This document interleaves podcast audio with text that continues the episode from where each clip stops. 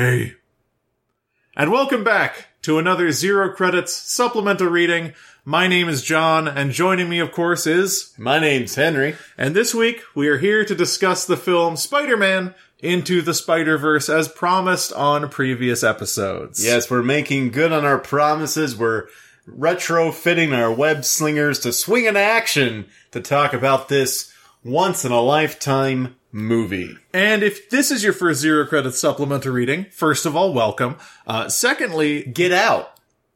Thirdly, zero credit supplemental readings are primarily designed for people who have enjoyed the thing we're talking about to their fullest. In that, I mean they have watched it. And that's what I meant when I said get out. If you haven't seen Spider-Man into that there Spider-Verse, please exit the uh, audio episode.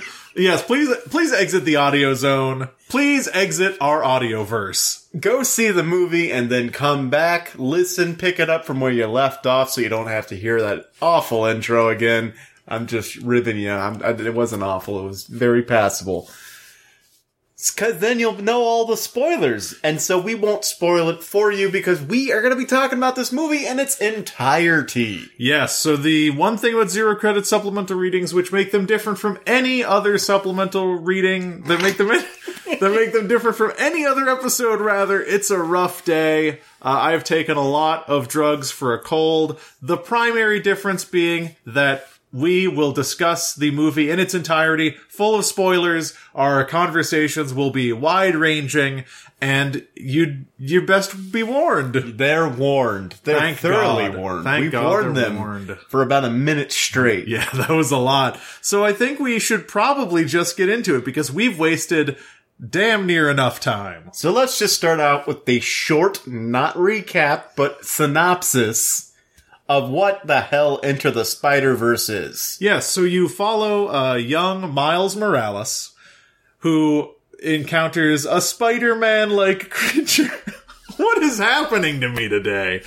We Oh. follow- What's really interesting about this movie and how it begins is how much we get of Miles Morales' life before any spider mishap even happens. Like, I want to say you go maybe 20 to 30 minutes into this film without Spider-Man appearing on, in character at all. Which really it it fits with this movie's entire premise is that it's primarily character driven.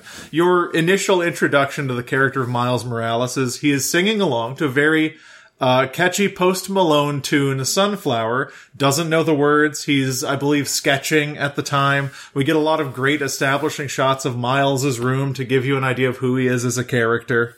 And there are little hints ar- around the room to let you know that this is not the same world that we're in. Yes, this is a, a slightly different world. I don't know if you caught it.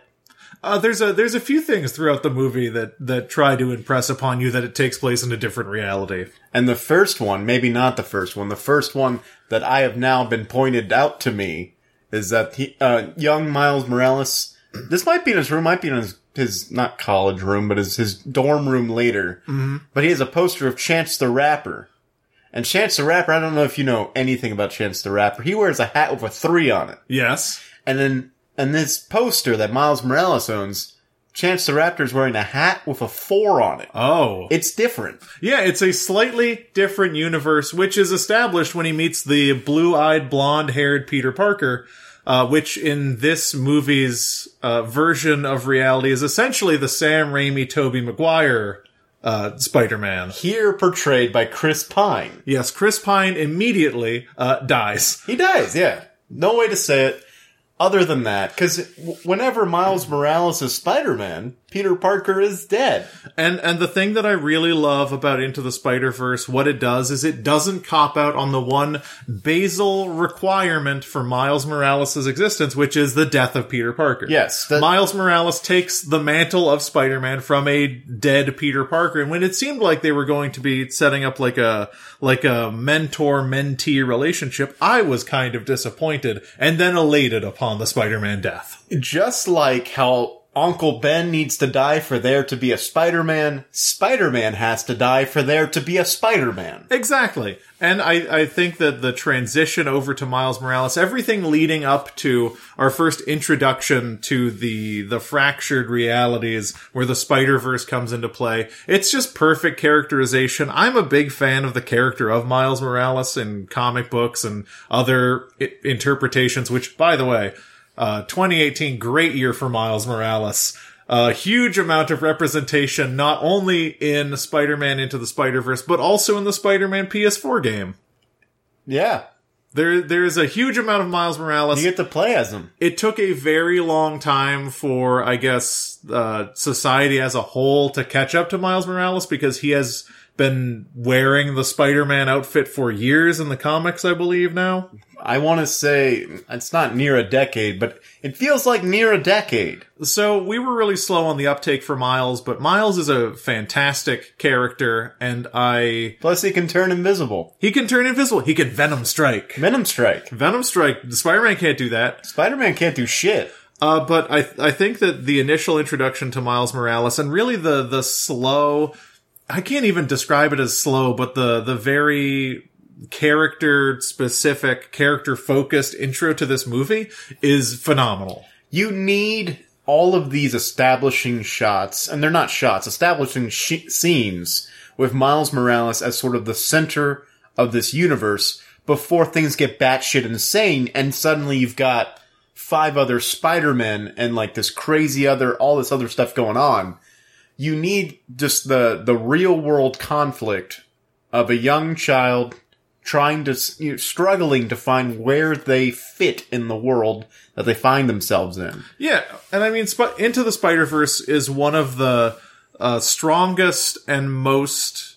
I don't want to say basic, but it's one of the most wholehearted superhero movies we've seen in a long time because it it tells a story that superhero stories are very good at telling, which is a it is bravery in the face of adversity and it is finding your place in the world. And that's something that I feel like superhero movies have moved away from because it's almost impossible to tell an origin story now. But I feel like we maybe got a little bit out in the weeds. No, So no, this is all perfect for Is it? beginning conversation stuff because we're still talking about sort of. I mean, we we we have leapt here and there, but we we are we're, we're still focused on the beginning of the movie. Yeah. which is the initial problem of Miles Morales' life, which is he feels lost. He feels like he doesn't belong in this new school that he's finding finding himself in, and he wants nothing more than be back with his friends at his old school. And it really struck me, this movie, when Miles leaves his home initially, and there's that great kind of one take, which a one take in an animated feature, it's not as hard as in real life, but also in real life, it's just kind of like showing your dick to the audience. Uh, but it's such a fantastic, like one take shot of Miles Morales walking down the street to his school, slapping that sticker on the sign, and there's a huge amount of characterization that goes into it. And the movie really had me from that moment, because I think that in that moment, and this is a bold claim, going forward for the rest of the movie, every single frame of this movie uh, is beautiful and could be hung on a wall. Oh yeah. What really grabs you about this movie, and, and this is zooming out a bit from what we were talking about, just the style and presentation. People want to say like, "Oh man, these ev- these Marvel movies coming out, they're a love letter to comic books." No, they aren't. They're they're they're an adaptation. Mm-hmm. Spider-Man Into the Spider-Verse is one of the first love letter to comic book movies, disbarring something like The Spirit, where it's shot and presented as a comic book in, in flowing motion. And, and something that they do that carries them so far in this, and a lot of uh, kind of computer generated animation. I don't want to say a lot, but quite a few do this. Uh, so anyone who goes into this will immediately kind of be jarred by the animation style because you're seeing a large budget 3D animated feature. So you assume that there's a certain level of smoothness of 24 frames per second that you'd see in everything. But this is animated in a very deliberative, it, it looks like it's animated from cells. Yeah. Uh, and that's because it's animated on what are called twos. Did you read anything about this? I have not. I'm fascinated. So the reason why the movie looks this way is film typically is 24 frames per second unless you're the Hobbit and you're 48 or whatever or 60. Or you're Quentin Tarantino. Yes. Uh, typically it's 24 frames per second and if you shoot a computer generated animated feature at 24 frames per second and every movement happens on a frame, it starts to look very smooth but kind of unbelievable. Yeah, like uh, the uncanny valley is being approached because it's too perfect. Yeah, and and this is a problem that they had in a lot of early films. I know that The Incredibles kind of had this problem. A lot of people had motion sickness because they weren't used to it. Uh, but essentially to create something that has this kind of motion that looks closer to something like an animated feature, instead of animating on every frame, they animate on every other frame. So there's so, kind of like a, a heart murmur. Yeah, there, there's a there's a palpitation Yeah. between frames, and they this movie carries that even further because in some scenes to establish motion, characters will be animated on twos but offset from each other, so they're not moving at the same time. Yeah. Really, how this movie is animated is genius. And then overlaid over it feels like a filter that's just like a bunch of tiny dots, kind of like pointillism, but not really. Yeah, there, To mimic like the style of inking and comic books. Yeah, they they do a great job of doing like hatching and stuff. It's it's such a beautiful movie, and I I really do think that every part of it could be framed. the like the small details. Some sound effects have onomon- onomatopoeia mm-hmm. spell outs like in a comic book. Yeah, There, are, there are just so many moments that are just like somebody who is passionate about the medium of comic books and presenting that somehow in a movie. They had their hands in every part of this project. exactly. And I mean, it it even continues into things like every character is anime a different way, and this is jumping forward a little bit, but not much. So like um the. What is it? Just Green Goblin is what he's called in this universe, but he's a legitimately a massive goblin He's monster. a mutant goblin monster. He's called just Green Goblin. Yeah, so the the giant goblin monster uh, in the Super Collider, where we first meet Peter Parker and they have their first interaction, it is animated in a very specific way to make it look like stop motion. Yeah. It's it's meant to look like a big menacing clay figure that moves not quite in line with how everything else moves. And then you have characters like the Prowler, who also shows up in this scene, who for quite a bit isn't animated on twos, but is animated on ones. So everything he does looks very uh, smooth. Yeah. It looks very smooth and cat-like and creepy and shadowy. Oh, it's so good. So good. So good, the animation. One thing I really love, since we're bringing up villains now, is I think for the first time in the history of the character, I finally understand what Kingpin is supposed to represent.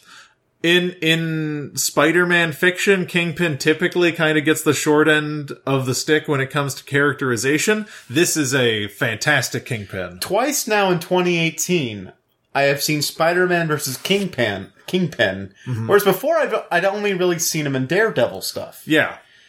But but it makes complete sense. Spider-Man versus Kingpin is the it's the internal struggle of dare I say capitalism, where Yeah. it is the little everyday person versus the huge, literally huge conglomerate corporation that is the embodiment of greed and power. Yeah, th- and the embodiment of greed and power in this film being a literal sea of black Italian suitage. So perfect. Eh. Just a tiny little pinhead on a wave of black suit. In a movie full of colors and movement and, and brightness and, and all this like flowing like art. Like the art that miles morales does the graffiti is very colorful very sloppy not sloppy but you know flowing. Yeah. it's it's it, it's got movement to it. You then have the abyss. That is that italian black suit that kingpin wears. And he's he's there's i don't think he's really drawn kingpin is drawn to scale Not at all. or animated to scale, like he takes up as much space as the metaphor needs in certain scenes. Yeah. And so sometimes he's a literal mountain of a man of just a void of creativity and, and just representing all this power and, and greed. And he then they do the great thing and they paint him a really kind of like you can identify with him backstory Yeah. because he's just hopping dimensions to get his wife and, and his kid back. Mm-hmm.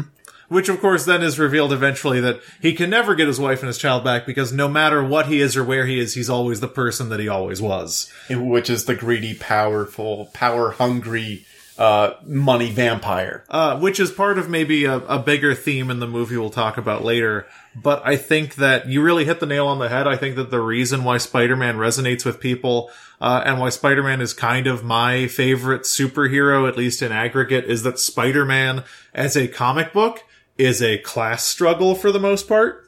Uh, that's why Kingpin is his greatest and most long-lasting foe, is because they are at opposite ends of a wealth and class spectrum. Yeah. And it's exhilarating to see, you know, in Peter Parker's case, an underpaid research assistant who makes no money and has to deliver pizzas and take photographs on the side kick the shit out of Kingpin. And then you have Miles Morales, an even better story, even younger, having to put up with way more shit, and then fucking socking Kingpin in the face. Ugh. Mwah, chef kiss. Italian suit, French kiss. yes, Italian suit French kiss. I, I, I keep I keep bastardizing it more and more as time goes on.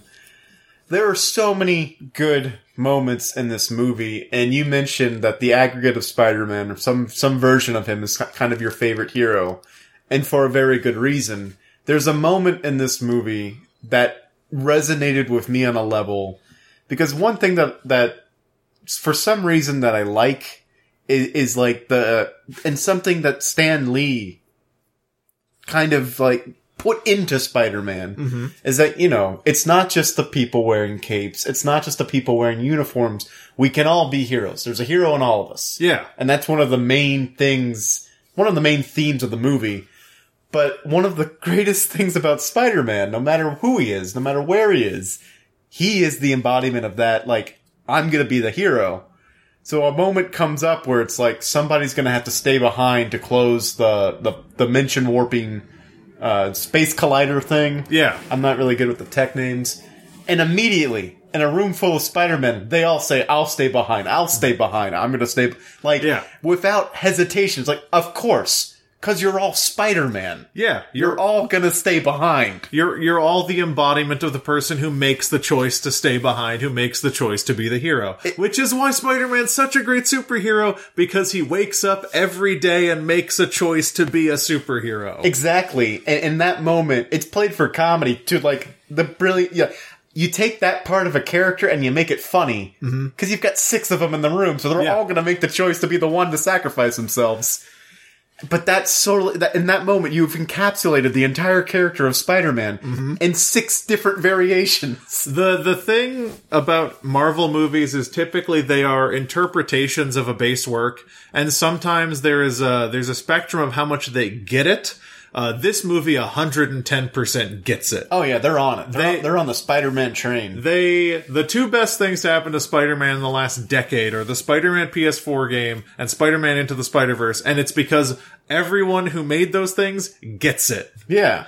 And Who uh, knew there were so many fans of Spider-Man? And, and speaking of uh, these multiple Spider-Men, uh, after Peter Parker dies and Miles Morales is uh, is he bitten by the spider at that point? No, No. he's bitten by the spider later, but he does go to the grave of Peter Parker.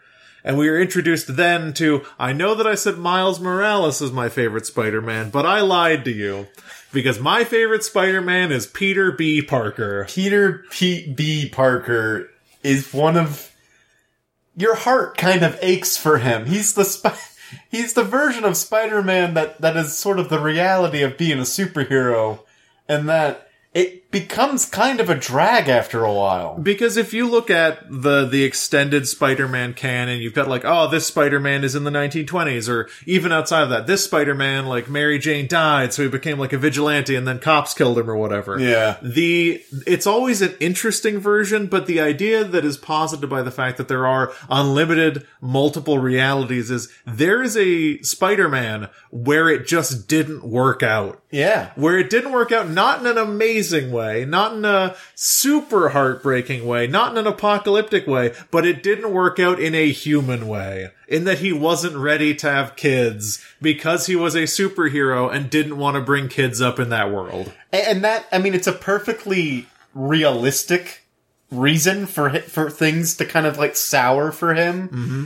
And of course, like he's just depressed. Like the love of his life, they broke up, they split up, and he's like, why? Why would I keep doing this? Mm-hmm. This is a thing that has now cost me happiness.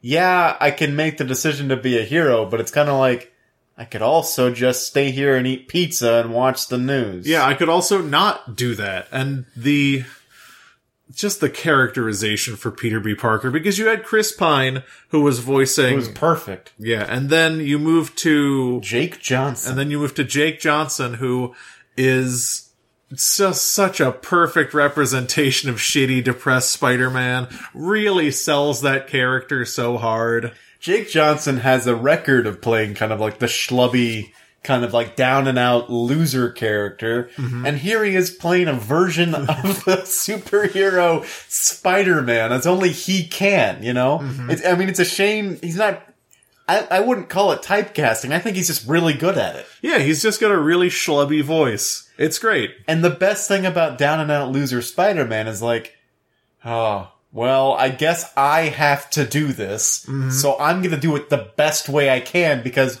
by the way, I'm also the amazing Spider-Man. Yeah, I, I love that even in like depressed shitty Spider-Man, he's still a very competent Spider-Man. And he's like, he's still got the quips, the, you know, the fast talking, you know. I think it just becomes a habit for a Spider-Man in his late 30s, early 40s. Yeah, you can't stop it. You can't stop it. I, I that love point. that uh, for a decent portion, he just has no shoes and sweatpants on. Uh, it's so good. So good. Yeah, the sweatpants. oh, man. But then, of course, later we are introduced to the extended Spider family. Uh, you've got your Spider Gwen, which Pretty awesome. It took me a second to realize what was happening with Spider Gwen because it was a character we had been introduced to earlier, but was introduced to the world during a different thing. Yeah, she was introduced as Gwanda. Yes. What? She's Oh, she you're starts right. saying yeah. Gwen, but then she saying says Gwen, then she says Wanda. Wanda. Yeah. So I I called her Gwanda. And you notice how every time, and you probably picked up on this, but I think that it's a very uh, neat thing. Every time Miles Morales, after he gets bitten by the spider, af- whenever he touches anything and he's nervous or he's scared, his hands stick. Yeah. And that's the one thing he can't control, which once again playing into one of the themes of the movie is, is overcoming your fear and just doing it.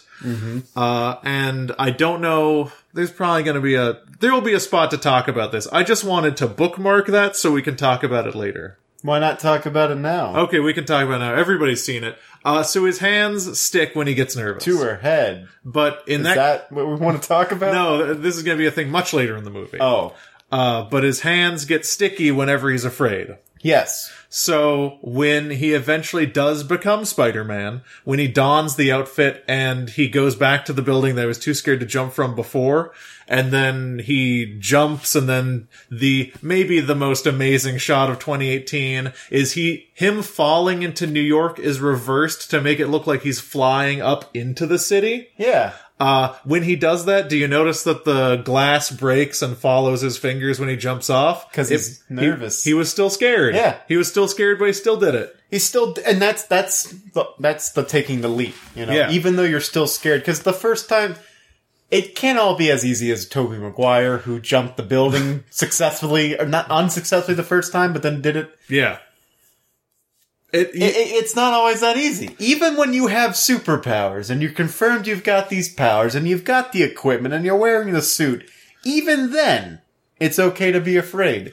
It's the fact that you still do it, despite the fear. That's what I think Winston Churchill called true courage yeah, it's, or true bravery. yeah, bravery by its definition is doing something even though you're afraid. Yeah, it's not the absence of fear. It's doing so in the presence of fear. Yeah, and I think that it really solidified for me because I thought his hands would just stick for comedic effect for no reason. And then when that happened and it wasn't played for comedic effect, I realized that throughout the entire film, it was only happening because he was scared. or stressed. Or, or stressed.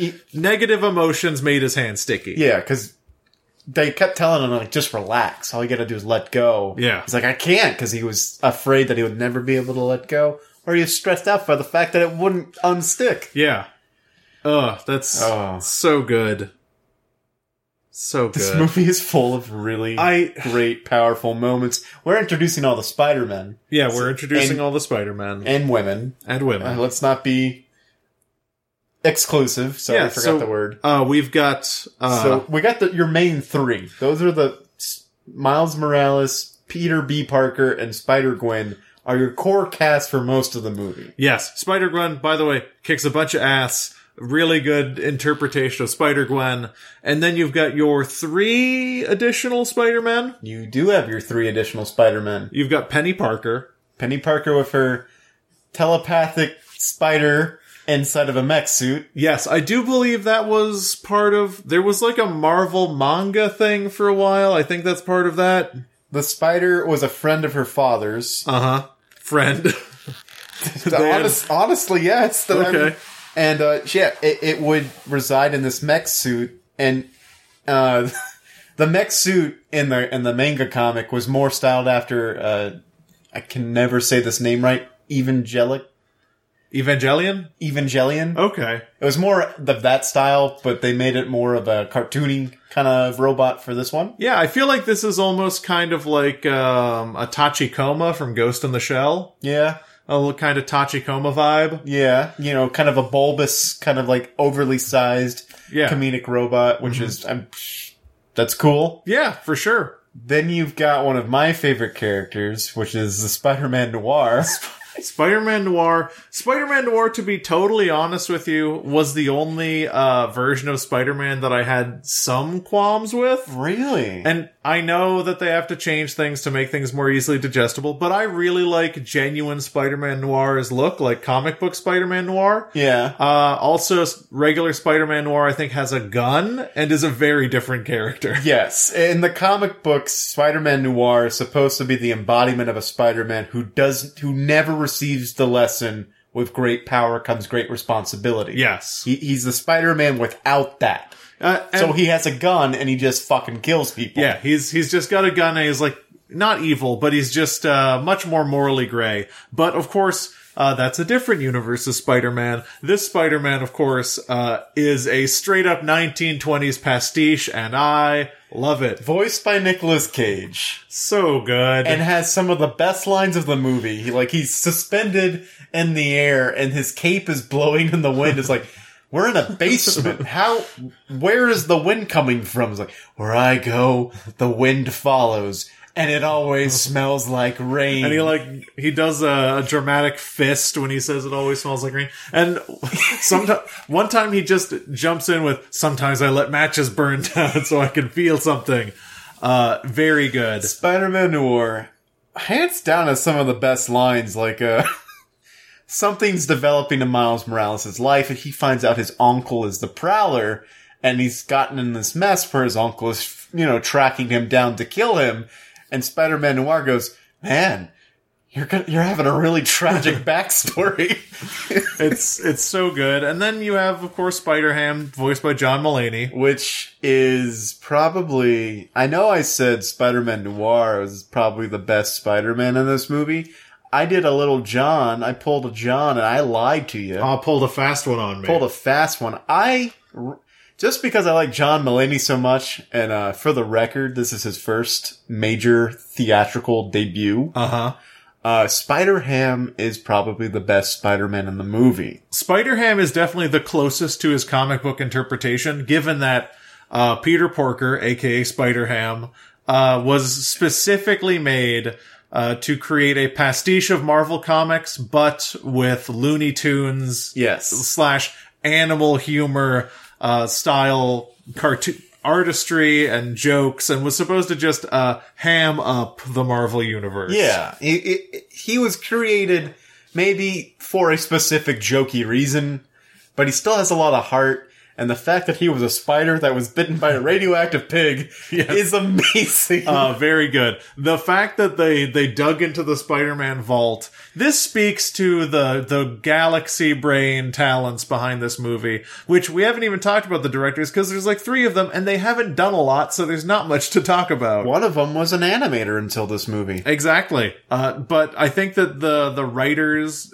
behind this movie, whoever did their research, they looked through the Spider-Man vault and they said, "Who are we going to bring in? Uh, is it going to be Spider-Man 2099? No. Is it going to be this Spider-Man, that Spider-Man? No. Is it going to be Iron Spider? No. What we're going to bring instead uh, is animal humor Porky Pig Spider-Man, uh, 1920s film noir pastiche Spider-Man, and anime Spider-Man. Yep.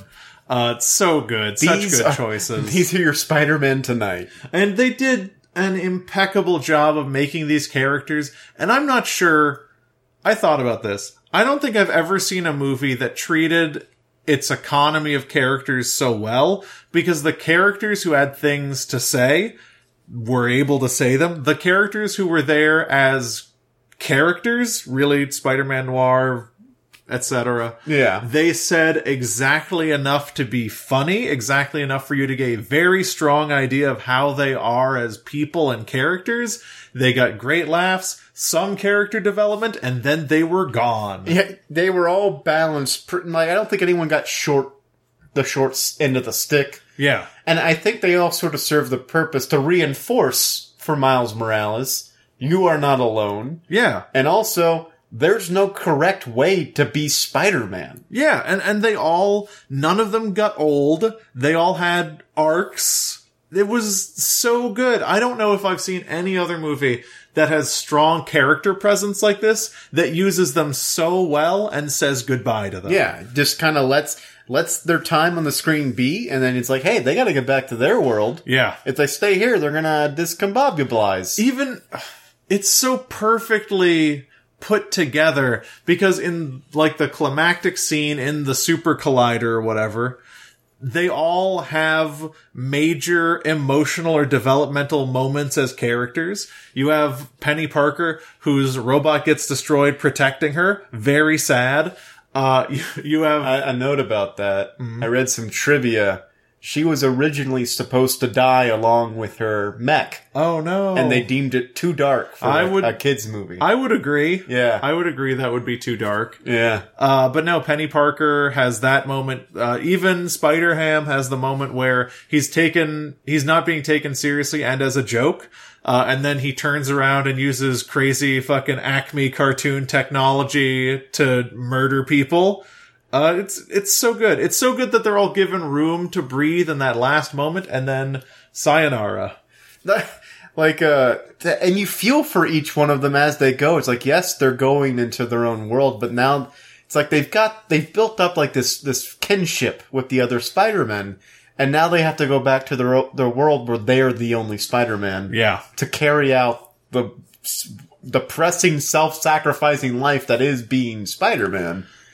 And each one of them, as they leave, I kind of I felt for them, not in a tear-up way, but kind of like they have to go back to be where they belong, sure, but also to be alone again. Yeah, I, I think that this movie does something very well that uh, a lot of movies could learn from, and I maybe it's an eldritch science. I don't know how to do it, but from the very start, there's so much heart in this movie that the movie just like puts out a little string, and the Yeah. little string is direct is connected directly to your heart, Yes. and it's it's there They tug at watching it. the movie because the emotional balance is so perfect. You're invested from moment one. And it's even like the, the the thing that's that I remember is as he's leaving in this crazy moment, Spider-Man Noir says, "I'm taking this cube." Yes. I, I I'm I don't know what it is, but I'm going to figure out. And in that moment, it's just like he's gonna go to a world that is black and white again. Like he's experienced color for the first time in his life. Mm-hmm. He's revealing that he can't understand it. He doesn't process it, Yeah. but it's still kind of like a heartstring. It's like, oh no, Spider Dad is gonna go back to a sad black and white world. Yeah. Did you see the after credit sequence with Ye- the Rubik's Cube? Yes, he, he had it solved. Yeah, he had it solved and, brilliant- and was like, he, he was being lauded as like a brilliant innovator. Yeah, Uh, but no, I, I think it was that, not like the World's Fair. This cube. But yeah, that was uh those are our individual Spider-Men. Such a such a great economy there. Even the uh permutations of the villains, like we discussed Kingpin already and the Green Goblin.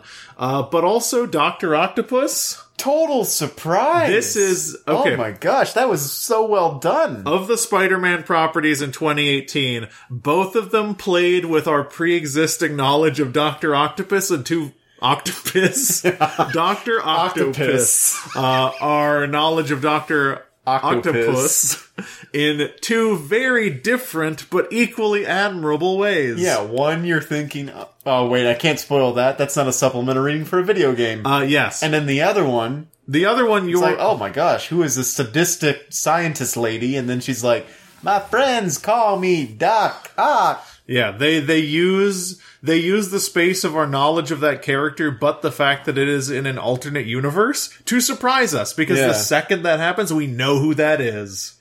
No characterization necessary. Also, uh, squishy tentacles this time. Oh, were they squishy? Yeah, they were all like weird and squishy and gloopy. Oh, Yeah, she had gloopy tentacles. I don't. I, I guess I didn't notice as like instead of like the rigid ones. Yeah, that are instead of being like metal, they were like blip blip blip. okay, so they were made of like a flexible alloy. Yeah, and they also like pulsated in a weird way. She got hit by a bus.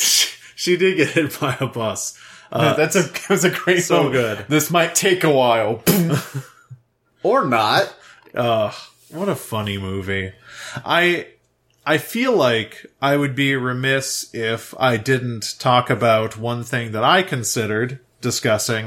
Uh, I know that we're talking about one of the themes of the movie being everyone can be a superhero if they want to, uh, or everyone can be a hero. Everyone is a hero. Uh, you just have to sit in your identity as that hero. I also feel like one of the primary themes of this movie was and I don't know if this is dated graffiti slang or not. Uh, I'm aware of it, and I did a cursory Google search, and it appears to still at least somewhat be in use. Oh, Uh, it, it appears as though the one of the themes in this movie is getting up, which is a term in the street art community for getting respect, getting your artwork up. okay. Uh, but that is a tangential connection just because Miles Morales does street art. yeah. Uh, but it's mostly about being able, that's something that almost every Spider-Man in their little introduction says, is no matter how hard I get hit, or no matter how many times I fall down, I get back up. And that is the one thing that they hold against Miles Morales that he's not able to do when they all meet in Aunt May's secret garage thing. but he got up. He did his art. That's how he got bit. That is how he got bit, but the the Yeah. and and it comes back later because they hold it. I, they don't hold it against him, but it is uh, very heavily implied visually that the thing that Miles can't do is in the face of great adversity, stand up and keep fighting. He can't make the choice to do that yet. Well, it's because he's new. Yeah. That, that, that- that's one thing that was a frustrating thing. It's like, you guys have all been Spider-Man for multiple hmm. years. Yeah. He's been Spider-Man for literal days. Peter B. Parker. Cut him some slack. Peter B. Parker has been Spider-Man for 22 years. Yeah, decades. Also, very funny that when they introduce first good Spider-Man is like, for the last six years, I've been, and then they do it pretty much shot for shot for Peter B. Parker, but he's like, for the last 22 years, and the scene where he's like swinging, uh, he looks really bored. Yeah. Uh, so good. Uh, the multiple intros were, were really done really well. But I I think that uh, the the theme, uh, one of the themes, is just getting up when you've been beaten down in the face of adversity, and that's the last thing that one of the last things that Miles Morales does is he's beaten onto the ground by Kingpin, and then uh, Come on, Spider-Man! yeah, the the person he needed to believe in him was his dad. Yeah. This movie has such great father-son relations, and the father doesn't die. There is It's a amazing. That, that doesn't happen anymore. So this is something that I think this movie, uh, number one, I don't want to, uh, show my hand too much on how much I like this movie. Uh, but if anyone wants to consider this for awards, this is one of the best representations of the, re- of the good natured relationships that young men can have with their fathers or just their father figures. Uh, in the case of uh, Uncle Aaron, who ends up being the Prowler, and then Miles Morales' dad, because they have close, physical, affectionate, wholesome relationships that are just very well characterized. And it speaks to the difficulties of parenting where you just want the best for your kid. Yeah. And, you know, sometimes that means making a decision for them that they don't like, and there is a distance that's created there, but when mhm. push comes to shove, damn it, still family. Yeah. It's it's Come a- on, Spider-Man! It's it's so good. It's so good that you can have a movie like this that is aimed towards children that can not vilify the relationship that a child would have with a parent, particularly that a son would have with a father. And you can show it as being a, a close, affectionate thing. You can show them saying, I love you to each other. It's so good. What I really, because I thought, for, I thought the father was gonna bite it, you know, was gonna die, and that was gonna give Yeah. Spider-Man the revolt. Like, I thought he was gonna be Miles Morales' you know, uh, Uncle Ben. Mm-hmm.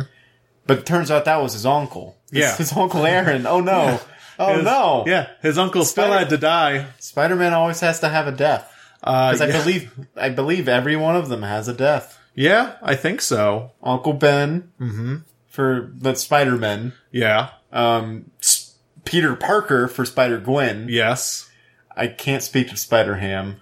Uh, I don't know who died for Spider Ham. Peni Parker's dad Uh-huh. dies. Spider-Noir was just born that way. Yes. He was just born amongst death. Clawing out of it. Uh, but, Clinging to life. but yes, I, I think that that is, if you want to look at anything, I just want to say a movie that was very good, that won a genuine fucking Oscar, which is Moonlight, primarily won an Oscar for representing like close physical male relationships, not necessarily in a sexual way, though it did have some of that, uh, but just showing male affection or closeness in a very honest way. And you can't tell me Spider-Man Into the Spider-Verse didn't do that. Well, it won a, glo- a, a Golden Globe. Yes. A Golden Globe already for Best Animated Film. I'm just saying, since the Oscars are objective, Yeah. they're not subjective at all. Sure. Uh, if Moonlight, a beautiful movie with uh, male affection, won an Oscar, then I'm just saying, give Spider-Man Into the Spider-Verse at the very least the Oscar for Best Picture. You know Coco's gonna get it, right? Yeah. Coco? Was- Oh, yeah. Did Coco come out in 2018? I don't know. I lived here, so yeah, it did. yeah, you know Coco's gonna get it. Yeah, that would make sense. But no, I, I think that that was one of the it's such a it's a very good thing about that movie the distance that they have at the very end his father and him because you don't know if he can hear his father i don't think he probably can and that's why he stands up Yeah, I mean Spider Senses. yeah true uh, and then the the distance they have to maintain when he's still in the spider-man persona but he desperately wants to see his father And he says, I love you. yes such a such a good so good Shameik that- Shameik Moore great job yeah, sh- what, what has he been in? nothing Nothing. Nothing. That's amazing. Yeah, he's been he's been on like one other thing, but I don't know what it was. Man, you click on his name and it's just pictures of him. There something that's really surprising to me about Spider-Man into the Spider-Verse other than the kind of marquee voice talent that they have, most of the people responsible for it, uh, even its lead, don't have very long filmographies. Yeah, I mean, so for instance, John Mulaney, this is his first. Yes. Nicolas Cage has been in a ton of things, so Yes. there's against your point. Yeah, I just mean the people who are behind the creation of it, like the directors and the writers. I will. You've got some Cloudy with a Chance of Meatballs in there. You've got some Rise of the Guardians, which is apparently a good movie. Yeah, who knows? All I will say about the writer, of which there are 20. There are 20 writers? There are That's- 20 writing credits. Okay. A lot of them are character created by. Okay. So you've got your, your, your Steve Ditka and your, that's not his name, Ditko? Ditko. Ditko. You've got your Ditko and you've got your Lee, and then you've got, of course, each individual, like, Peni Parker was created by somebody, Yeah. Spider-Ham was created by somebody. Aunt May was created by somebody. Post Malone was created by Post somebody. Malone is, Post The- Malone has a voice credit, by the way. What do you do? I think he's the last credit, and it just says passerby or bystander. Oh, he got, he got to do one line. He goes, "Hey, The writer for this movie, one of the main ones, was also one of the writers and creators of Clone High. oh, that makes sense." So you know what? Good for you, guy, because Clone High legitimately, legitimately Uh huh. was a very funny show that got canceled way before its time. Clone High was great. It was. And uh, there was actually in Times Square, Miles Morales is uh, passing through Times Square. There's like a passing marquee for Clone College. So Shout good. out to a universe where Clone High got a sequel series. More movies need to be fun to make. Yeah. This movie just screamed fun. It seemed like people had fun making it. Bagel. Bagel? So did you? Okay, remember when they're stealing the computer from the lab? Oh, yes. And he says Grab that a he, bagel. He says he wants to grab a bagel. But do you know what I'm referring to? What? So when uh when Miles Morales grabs the bagel, number one, uh I bust out laughing Doesn't at this. someone shout? Someone in the background goes, "Hey, that guy took a bagel." Hey, that guy took a bagel, yeah. Uh, but when Miles Morales throws the bagel behind him, it hits a scientist in the head and goes, bagel. It has a little bagel. There's so much shit in the background of That's this movie. I want to watch this movie on a pirated DVD so I can pause every frame. So, speaking of things in the background, this was actually in the foreground. The first time Miles Morales goes to his uncle's uh, apartment, Uh-huh. and I noticed this in the theater. There's a, ver- a very blurry, pixelated television uh, show uh, playing. Mm-hmm. is the season opener of season two of Community, Okay. which features Donald Glover getting out of bed in a Spider-Man Oh. outfit.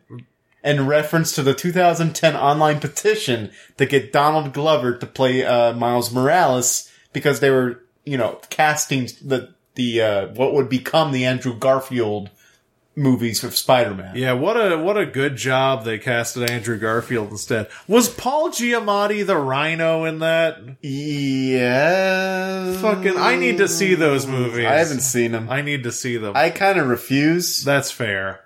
I don't know. I the Rami Malek ones, the Sam Raimi ones. yeah, the ones directed by Rami Malek. Uh, the uh, the Sam Raimi ones have problems too. they just they left a bad taste in my mouth because the first one was okay, the second one was probably the best of them, Uh-huh. and then the third one was a nasty train wreck. you know, I think that there's got to be, and I'm someone who believes in balance. There's got to be so much bad Spider-Man shit coming down the pipe. Far From Home has got to be garbage No, I feel like I feel like we took our lumps, you know. because We sat through mediocre to bad Spider-Man stuff. Like th- there, there was like a, a a completely 3D animated Spider-Man show on MTV. Like we sat through horrible Spider-Man media. This is the golden age. final because this is something that is fascinating to me about Spider-Man as a franchise or as an intellectual property is Spider-Man has had uh, at least in my lifetime the greatest exposure to the greatest number of media channels because there have been uh, multiple maybe greater than 10 Spider-Man TV series animated and otherwise. There's been dozens of video games. Like I'm sure there have been books There have been comic books. there have been comic books. Weird that they adapted Spider-Man, uh, a legend of oral tradition, into comic books. Anansi, man. Uh, but they, I, I don't, I don't. I've been conditioned to imagine that the next Spider-Man thing is going to be bad. But as someone who loves Spider-Man, 2018 was such a good year, and it gave us. Well, it gave us my favorite video game of 2018, which is the Spider-Man game, and my favorite movie of 2018, which is Spider-Man Into the Spider-Verse. So 2018, in the final months, transformed itself into the year of the Spider-Man. It did. Uh, it transformed itself, Peter Parker like, into the Spider-Man. We went into 2018, we're like, man, we're, what, what, what a nerd 2018. What a nerd. And then a little spider dropped from the ceiling and bit 2018 on the arm. and then it got more powerful. It built web shooters. One thing about this movie.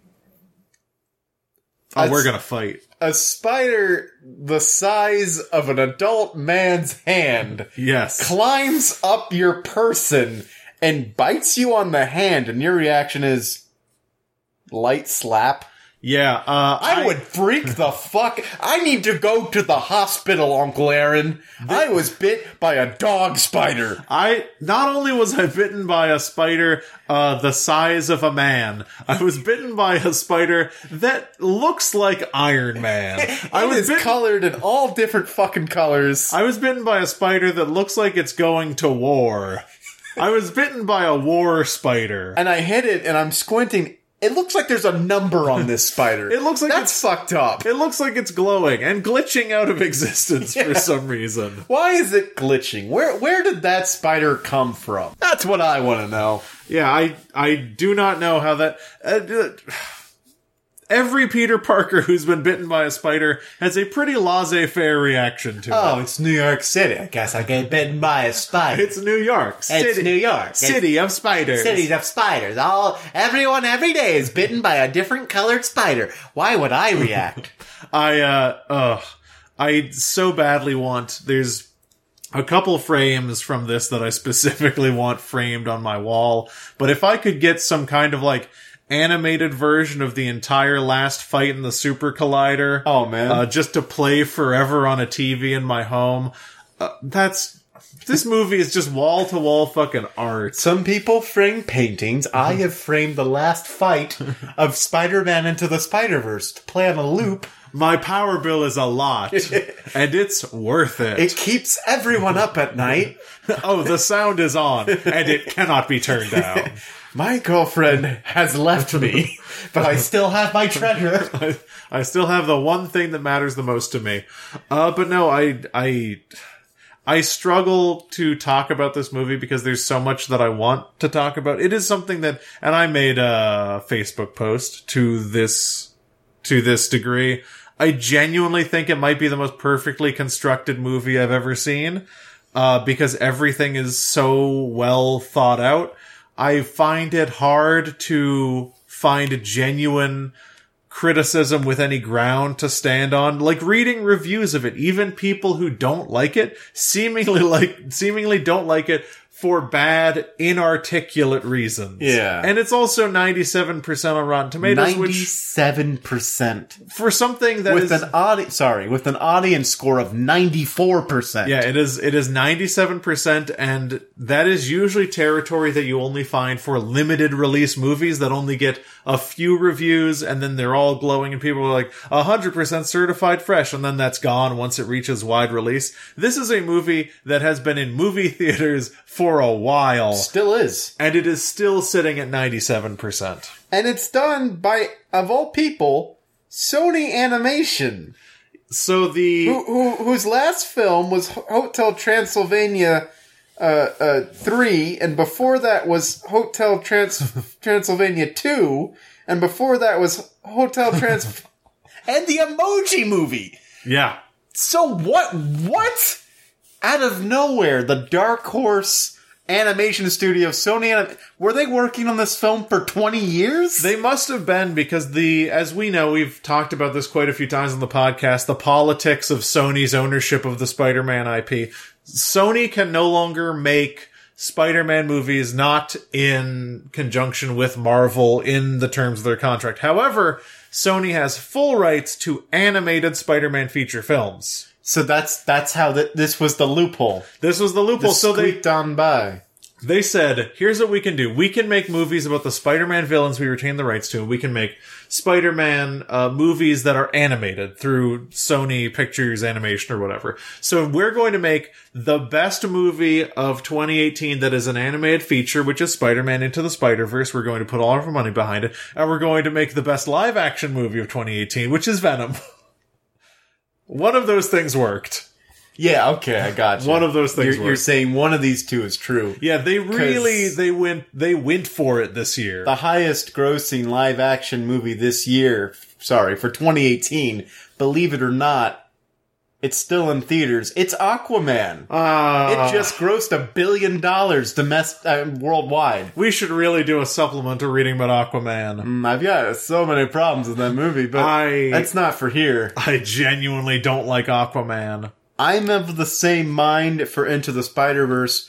This movie was one of the few times this year, besides Marvel's Infinity War, and maybe some other movies I can't remember right now, where I didn't have a problem with anything I was seeing. Yeah, there there was It, it was it's so well constructed. There's so much passion and love into it. It feels like an experience, not a movie. And the there was one moment where I was like, "Wow, we're actually we're getting a lot of Miles Morales." I thought there were going to be Spider-Man popping up all over the place. Mm-hmm. The fact that this movie can start out so slow, seemingly, and end up where it ends up, mm-hmm. is a test test a testament to the storytelling and the pacing and the, the good work done by Phil Lord, who was the uh, the writer. Yeah, I, I think that this movie nails something as far as storytelling in that uh, if you raise stakes in a linear fashion, then you risk boring the audience because when every when every raised stake is just one incremental but equal step above the previous one, you get bored. You raise stakes exponentially until the universe is on the line, Yeah. and that's how you tell a fucking comic book story. And, and it helps that even during the boring parts, or not boring, sorry, the introduction, the slower parts, you're still getting used to this very richly created world in the animation, so that the slow parts don't feel as slow because you're taking in all this beautiful work that that that 120 animators worked on this project. No, sorry, 180. I misquoted myself. Uh, that's the most animators to have worked on a project that Sony has ever put together.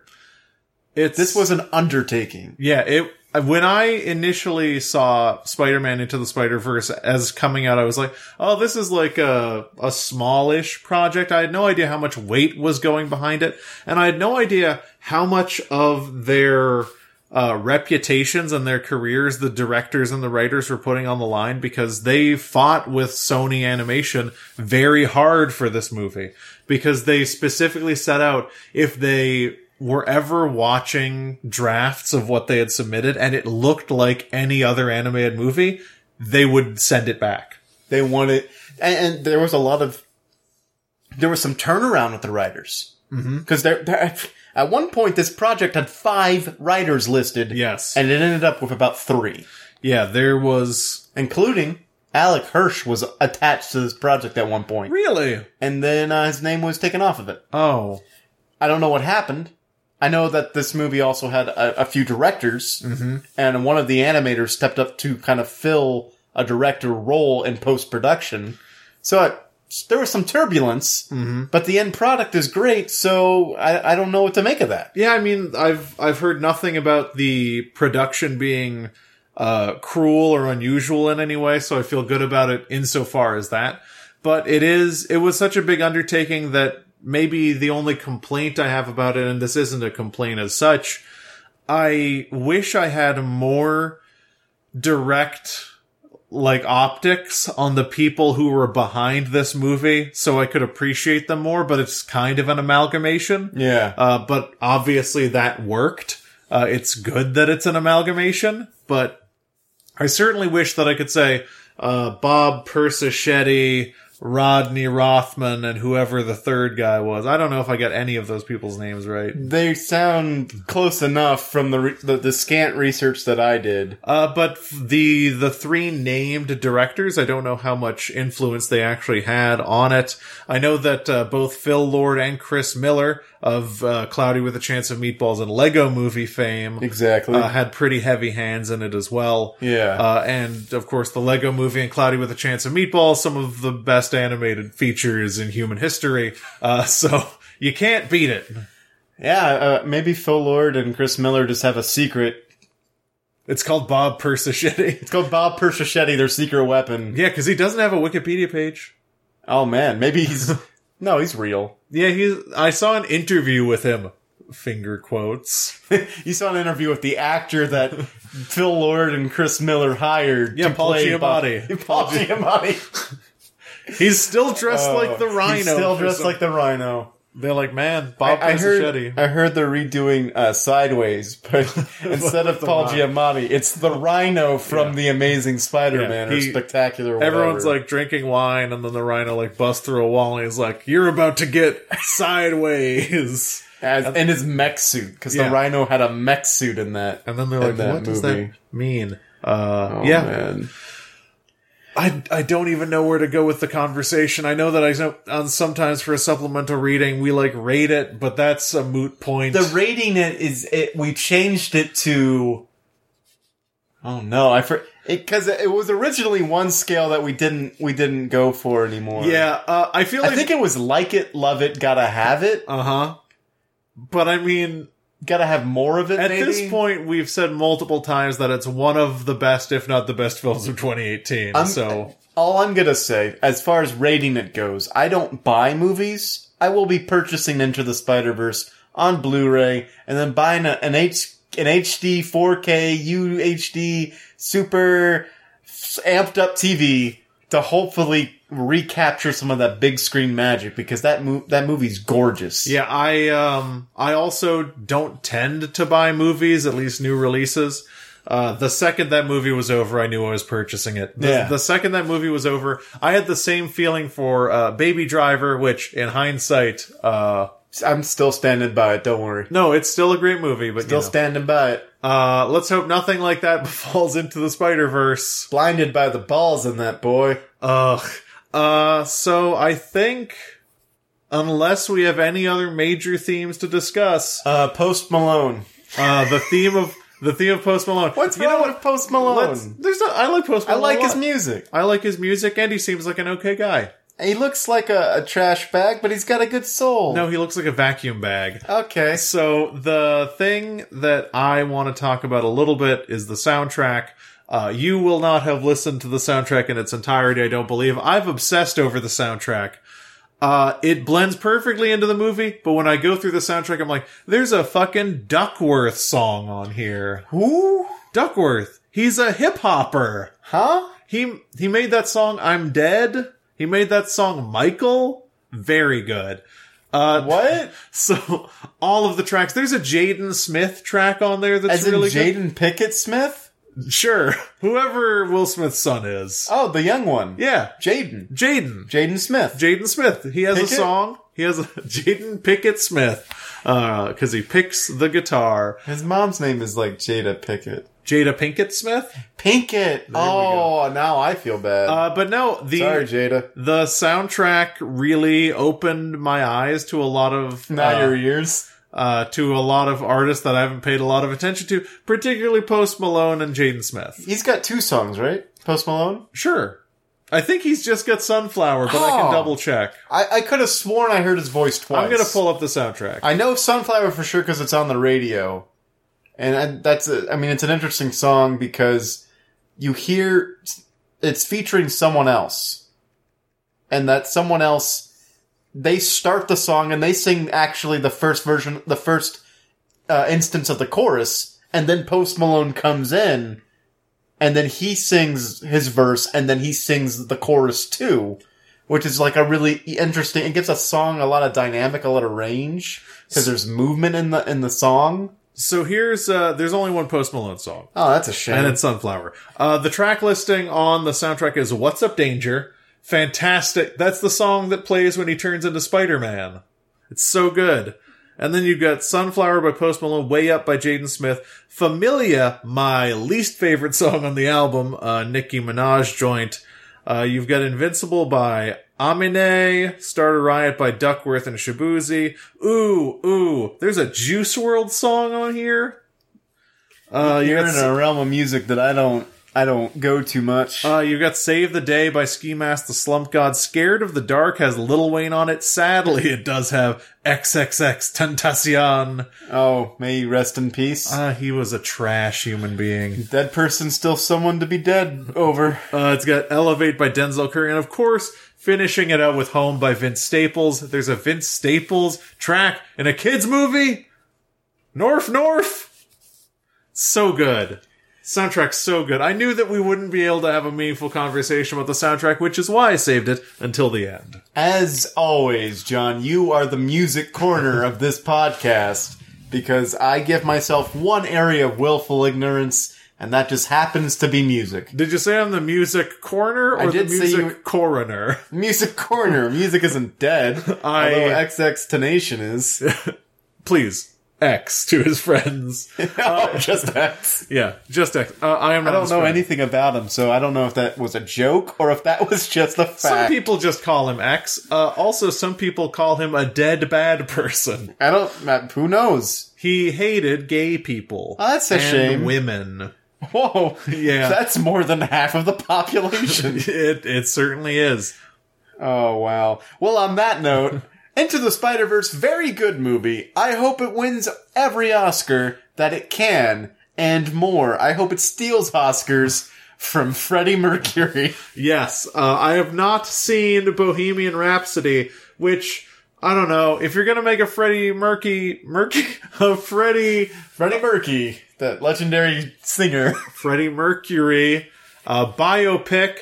Uh, don't name it after the one Queen song everybody knows. Show a little tact. I'm sure Rami Malek is great, but Spider-Man Into the Spider-Verse is greater. All I have to say is if a goddamn A Star is Born with Bradley Cooper and Lady Gaga beats out Into the Spider-Verse in any category, I will write a stern letter to the Academy voicing my displeasure.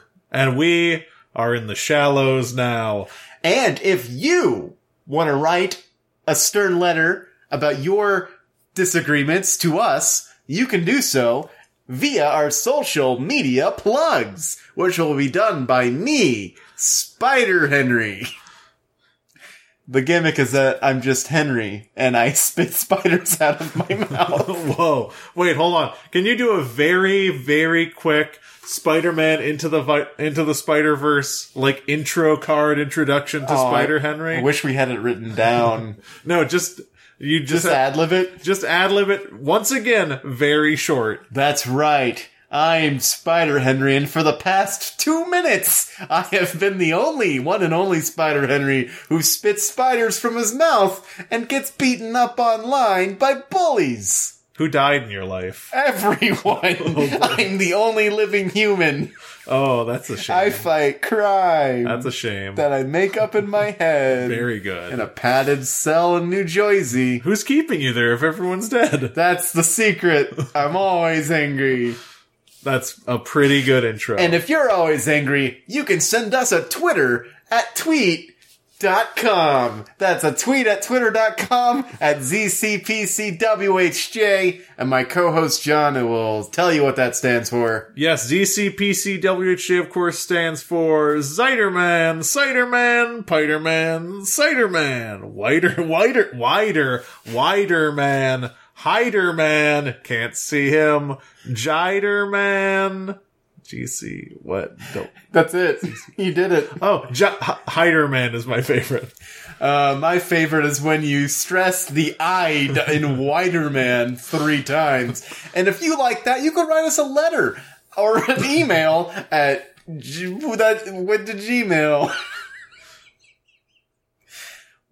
We're at no, we're not at email addresses aren't at. Email addresses are at Zero Credits is a podcast at gmail.com. The at goes in the middle, does not go at the beginning. That again is Zero Credits is a podcast at gmail.com. Write your own Spider-Man intro and send it to us and hey, maybe we will read it, which we won't because this is a supplemental reading and not a normal episode. We're on Facebook for some reason. We're going to skip past that. We're on Twitch sometimes. We can still do that for another two months, maybe. Uh, Twitch.tv slash zero credits. That's the URL. Follow us. Maybe one day you could subscribe. Who knows? We don't make money on anything we do.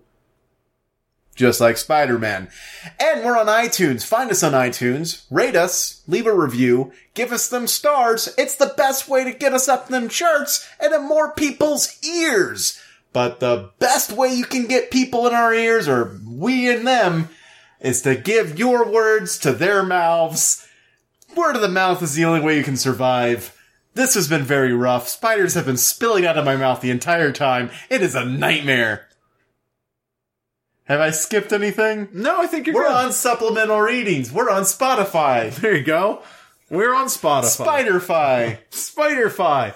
Uh, Spiderfy is my favorite uh, spider fidelity.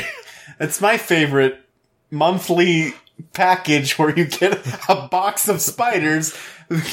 That's right. If you send us 19.95 every month and you subscribe to Spiderfy, we will our designated spider consultants will will uh, Handpick. handpick uh, a a customized artisanal spider bouquet for you every month. Your Spiderfy delivery will arrive. Packaged in a box the size of a mini fridge and contain, and I can't stress this enough, tens of pounds of spiders. Tens of pounds of spiders directly to your door. That's the Spiderfy guarantee. And from everyone here at the Zero Credits studio apartment, soon to be, once again, you really need to move out the Zero Credits two bedroom apartment. This has been another supplemental reading, and I have been John. And I have been Henry. Get spidered! Spider-Man. Spider-Man. Friendly neighborhood Spider-Man. Does a thing with his hands. Cause he is the Spider-Man. Watch out! Here comes some spider hands. There's another verse to sing. Unless you're telling me to wrap up this thing. Oh no, I made a choice. Now I'll sing till I have no voice. Oh no, the supplemental reading's over.